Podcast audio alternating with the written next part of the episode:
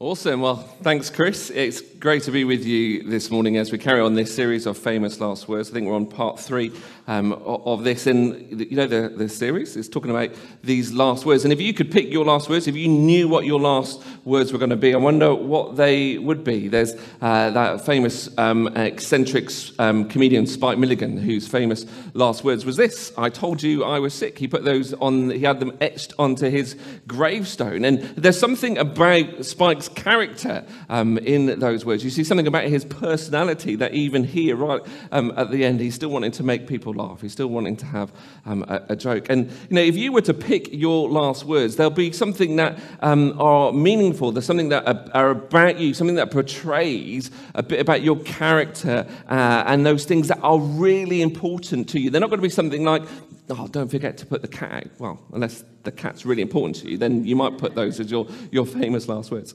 And in this series, we're, we're looking at the famous last words of Jesus, the things that Jesus said. And in them, we see so much of who Jesus is. We see so much of what Jesus is about. We see so much about Jesus' personality and his character and his purpose. So that's what we're going to explore. and We're going to pick that up um, in just a moment. But before we do that, let's just think about this uh, for a moment. Do you remember back in um, school when you were being picked for sports teams? Who remembers those sort of um, experiences? You know, you, you're sitting on, I remember it, I felt like this uh, lad uh, there, you know, and they're, they're, picking the sides. And it's always the really sporty, the really popular um, kids who get picked first. Uh, and then, you know, the people who are average are, are picked sort of next. I was sort of always in the middle group. And then you always feel sorry for the people who are always left um, to last. And they're always the ones, oh, do we have to have so and so in our team? And I think what a wonderful thing to put our kids through at a time in their life where identity and value um, is so important and, and so difficult um, for them that you have to go through this sort of experience um, as well. And there's, um, I mean, there's more challenges like this at, at, school life. There's the whole thing of school reports. Remember um, parents, teachers' evenings? I remember going to parents, teachers' uh, evenings. And this is what my report often would say. Um, you know, my parents would be sitting there, and basically it was an opportunity for my teachers to humiliate me in front um, of my, um, my parents. And my report would always say, could try harder. And I used to think, well, I'm sure my teachers could try harder at coming up with a better thing to put on my report. They just do the same things time and time again. You know, when I've taken my kids um, to parents' evenings, the experience has been very different from the one that I gave my parents. And I, will, I always say to them, thank you so much for giving me the experience I never gave to my parents. Actually, the first time I took uh, my daughter to a parents' evening, I had to phone my mum up to apologize afterwards. Say, I'm really sorry, mum, that I never gave you the experience that, that I've just had. But this whole thing is part of that school life where we're thinking about, well, where do I fit? Am I good enough? Um, do I fit in uh, into the crowd? Am I popular enough? I remember in, in primary school, we had a, a school play of Pinocchio, or it wasn't actually called Pinocchio because of copyright reasons, so they had to change some of the characters and those things. And I tried out for the school play. I wanted to be Pinocchio. I wanted to be the, the central character. I wanted to be the star. I wanted to be in every scene. And I gave that audition my absolute all. And in the end, I was a cat. Wasn't even, I wasn't Pinocchio. A cat. The cat wasn't even in the original. It was one of these extra things that was written in. And I wasn't in every scene, I was in one scene. I didn't have a whole bunch of lines, I had one line. And to make it worse, I had to wear tights and a leotard. And I remember walking onto stage and my dad wolf whistling at me from, from the audience. It was humiliating. This is my upbringing, this whole experience of, of trying to be picked first in the football team, trying to get a good report um, from my teachers, trying to get into the, the, the, um, the school team or, or, into the school play.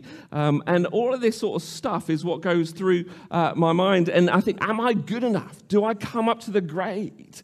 Um, and we live in this whole world where we, we elevate and we, we celebrate celebrities. Um, we celebrate people who are famous. We celebrate people who are sports stars, you know, entrepreneurs and all of those sort of stuff. We put them on a pedestal and we say, this is what success looks like. This is the criteria. If you want to be good, if you want to be valuable, this is what you're aiming for. And the problem is, most of us will never live up to the standard that the world is expecting. Most of us will never live up or rise above to be noticed. Most of us will never be more than just a face in the crowd. Let me tell you this uplifting truth this morning. You are average. I bet you're glad you came to church this morning or, or tuned in um, online. What a great experience. You're average. I'm average. Most of us our average. And that's not a bad thing. I think we should own our average. I think we should celebrate the fact that we are average in that stuff. And, and the whole problem with this is we think, well, am I good enough? If I'm average, am I good enough? How do we know what good enough is? How do we define what good enough is? Sure, there's a worldly standard that talks about, um, you know, this is, this is what you've got to be like and this is what you've got to attain to. But is that what we're going for? Is that what we're after? Are we good enough? How do I know that I'm good enough?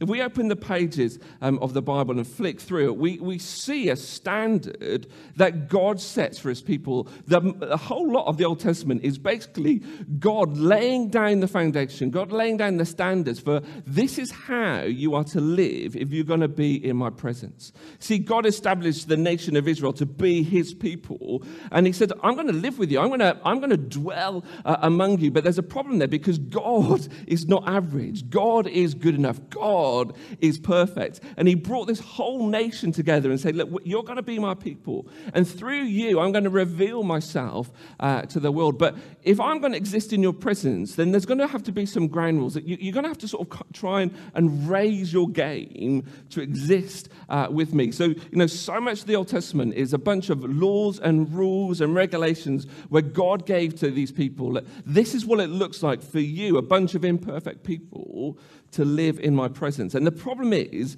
the standard, the, the pass grade wasn't just like a C plus. It was an A double star, something I never even achieved ever in, in my life. It was a hundred percent. God is perfect, and he, he wanted his people to be perfect to exist in his presence. And, and, and they couldn't do that. Of course, they couldn't attain to that standard. So there needed to be another way. And Jesus comes onto the scene, and uh, he's, you know, Jesus is the full fullness of God and He's the fullness of humanity all wrapped up in one complete package. I can't quite get my head around that. That, that Jesus isn't part man and, and part God. He's not like 50% man and 50% God or, or whatever. He, he's 100% human and He's 100% God and He's 100% perfect. And Jesus is God's plan, God's way to actually solve this problem of how do you have a bunch of imperfect people existing in the presence of the perfect God? How do you have a bunch of people who are not good enough, who are average, existing in the presence of the God who is supreme and above all? And if we jump to the end of the story, which might seem a bit strange. So, Jesus' last moments, where people felt that this is sort of like the end, where people thought that this is, you know, it was defeat and everything had gone wrong. We see actually Jesus coming into his fall. And a lot of stuff has happened. Jesus has been arrested, he's been betrayed by his closest um, friends, he's been beaten, he's been humiliated and mocked by the religious leaders, he's been beaten and mocked by by the soldiers and he's nailed to a cross. And just when you might think that, okay, I, he can be left on his own, it carries on. And there's a guy who's been crucified with him. One of the criminals who hung there uh, hurled insults at him. And he says, Aren't you the Messiah?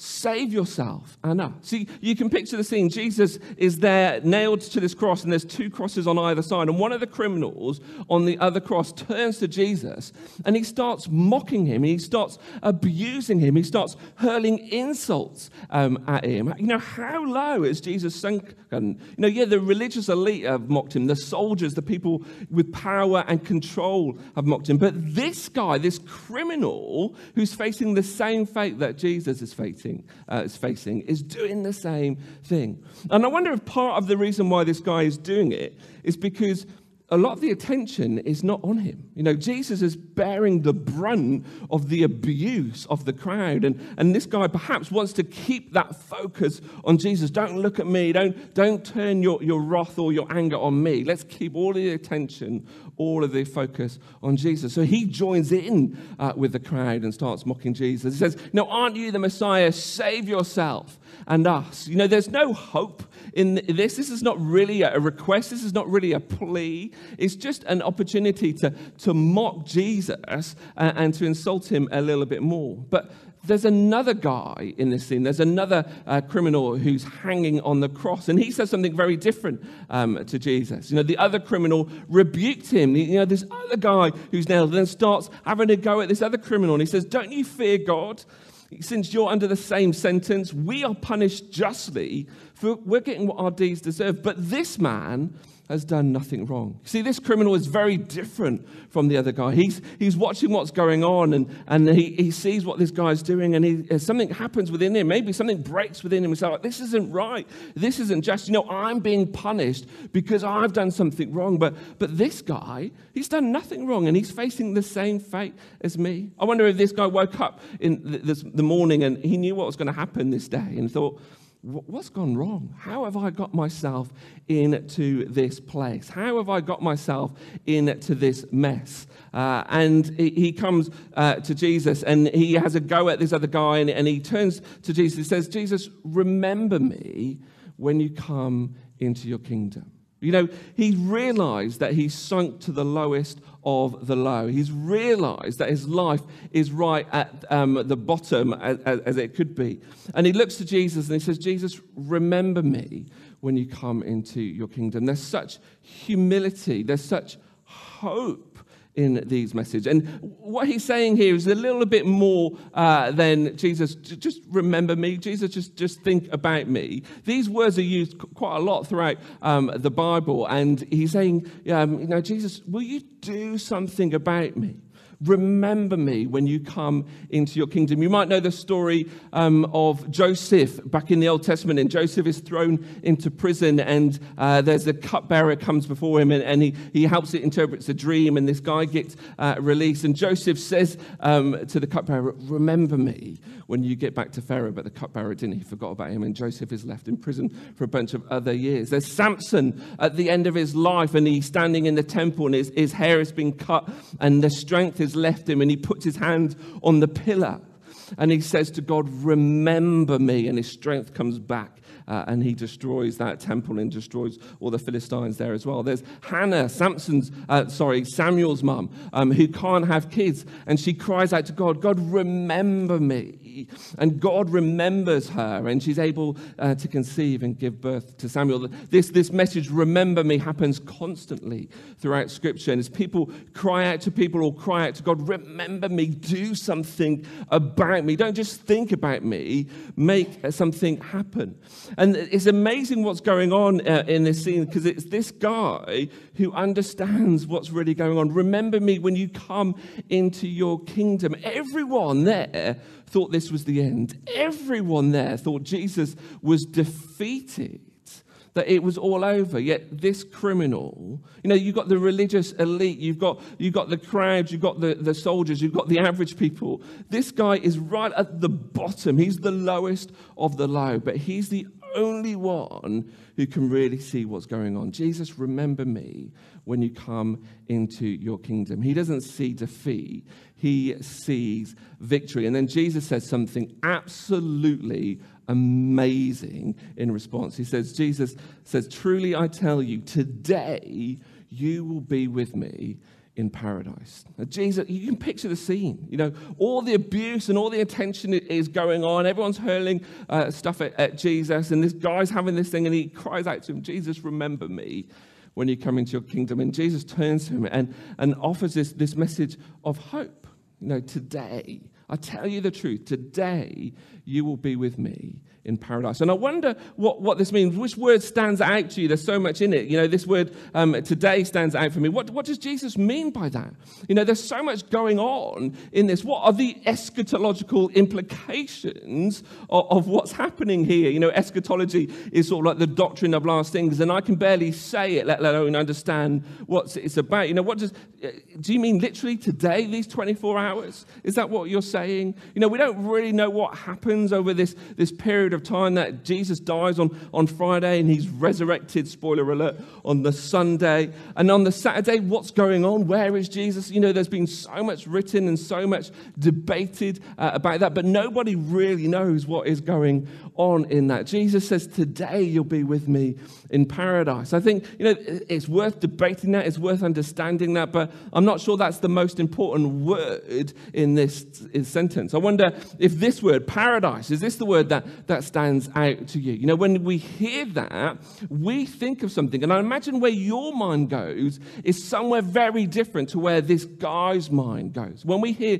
Jesus saying these words, Today you'll be with me in paradise, our minds tend to go somewhere in the future. We think about heaven and maybe clouds and harps and angels or whatever it is that you think about um, when you think about heaven. We think about this, this, this future place and, and escaping this present reality and leaving this physical mess behind and going to this spiritual uh, plane. We think of something eschatological, something in the end and those sort of things. That's not what's going through this guy's mind uh, at, at this point. You know, this guy is probably thinking a little bit more about something in the past rather than something in the future. He's probably thinking about something more akin to the Garden of Eden. In fact, this word paradise in their culture literally meant a garden with a wall. And, you know, the Jews would, would think about um, paradise as a present reality. It's something within their time, it's a place that you could get to, but, but for somehow it's hidden. And we put this eschatological meaning, we put this sort of end time, this future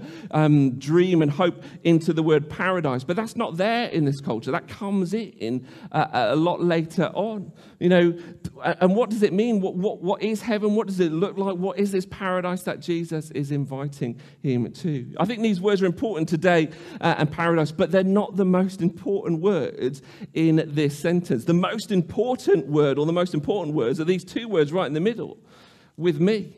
Jesus says to this guy, Today you will be with me. He's saying, Where I'm going, you will go. What I have, you will have. You will be, not, not, sorry, you'll be more than associated with me.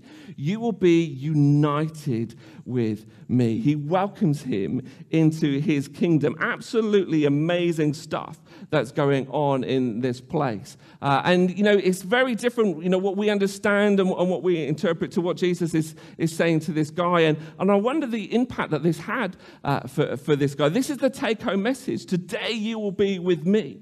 And it's amazing that this guy is the last person we would expect to be the first person to be welcomed into the kingdom of God. He's right at the bottom. He's a criminal. You know, he's done a bunch of things wrong. He is getting what he deserves. Yet he is the first person to be welcomed into the kingdom of God. If we were to pick who that would be, I mean, how far down the list would we have to go before we get to this guy? Yet Jesus sees something in him and he invites him, he includes him to be part of his kingdom. He's made the cut, he's made the grade, he's been picked first. And imagine the impact that these words had on this guy. These words of, of, of, reassurance, these famous last words of reassurance for this guy. That as he woke up this morning and he realized that everything had gone wrong, and he realized that his life was a mess, and he realized that this was the end, Jesus spoke words of hope. Jesus spoke words of love. Jesus spoke words of comfort. Jesus spoke words of reassurance onto him. And, uh, you know, what a difference that made for his life. And these words of reassurance can be words of reassurance for us. Because I don't know about you, but sometimes, you know, I, am not like this guy. I've not, I've not done the things that this guy has done. Not that I know what this guy has done. He's a nameless, famous, faceless person, but he's included in the kingdom of God. I'm pretty sure he felt that he wasn't good enough. I'm pretty sure he felt that he didn't meet the standard or meet the grade. I feel that all the time. Oh, am I good enough? Do I come to the standard?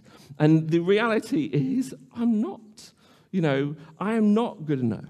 We, we get picked for sports teams, we get graded on our reports, we get all of those things because of our performance, because of our, pap- our popularity, because of what we're able to achieve. But we're welcomed into the kingdom of God, not because of who we are or not because of, of what we can do. The reason we're welcomed and we're included in the kingdom of God is because of who Jesus is and what he's done. And this is an amazing thing because Jesus is an A double star student. Jesus is first pick every time. Jesus makes the grade. He is 100%, and I'm not. And the standard to get into the kingdom of God is 100%. So, how is it possible? How is this, this criminal the first one in? Well, God looked at Jesus' report card in place of his. God chose to look at Jesus' report card. God chose to take Jesus' grade and say, okay, you can have that. And he does the same for us. He does the same for you and for me, that he includes us, he welcomes us, he accepts us, not because of what we do, not because of who we are, but because of who Jesus is. The question we are asked all the time is Am I good enough? Know this truth. Am I good enough? You're not good enough. You are not good enough, but Jesus is. Can we bump onto that, that slide? You are not good enough but Jesus is good enough. You will not get into the kingdom of God based on your merit or what you achieve or how popular you are. Of course you are, and you will never attain to that standard. But the good news is Jesus has done it for you. And if we're willing, we can allow these words of reassurance to be words of reassurance for us. That we can get in and we can be included and we can be welcomed, not because of anything we do. Of course, not because of anything we do but because of everything that Jesus has done for us. You see, the thing that amazes me is as that guy hung on the cross, Jesus knew everything about him. Jesus knew all of the stuff that he had done that led him to that point. And Jesus knew all of the stuff that he had done that he got away with. Jesus knew the good, the bad, and the ugly, yet he still loved him. He still welcomed him. It doesn't mean he was happy with everything he saw, it just means he loved him more than the, the depravity of the things that he had. And Jesus knows everything there is to know about you, he knows the good, the bad, and the ugly. But this is the amazing fact He still welcomes and He still accepts you. He still allows you to be part of His kingdom. None of us are removed from that grace. None of us are beyond the limit of what Jesus has for us. And therefore, these can be famous last words of hope and reassurance for us. These can be famous last words where we get included to be part of His perfect kingdom, not because we're good enough, but because He's good enough. And just like this guy, right at the end of his life, allowed those words to impact him and transform him and change him, we can do the same. That from this point onwards, we can accept Jesus and we can receive these words and we can live lives like we're accepted. We can live lives like we're included. We can live lives like we're people who are good enough to be welcomed into the kingdom of God. Because you know what? We are.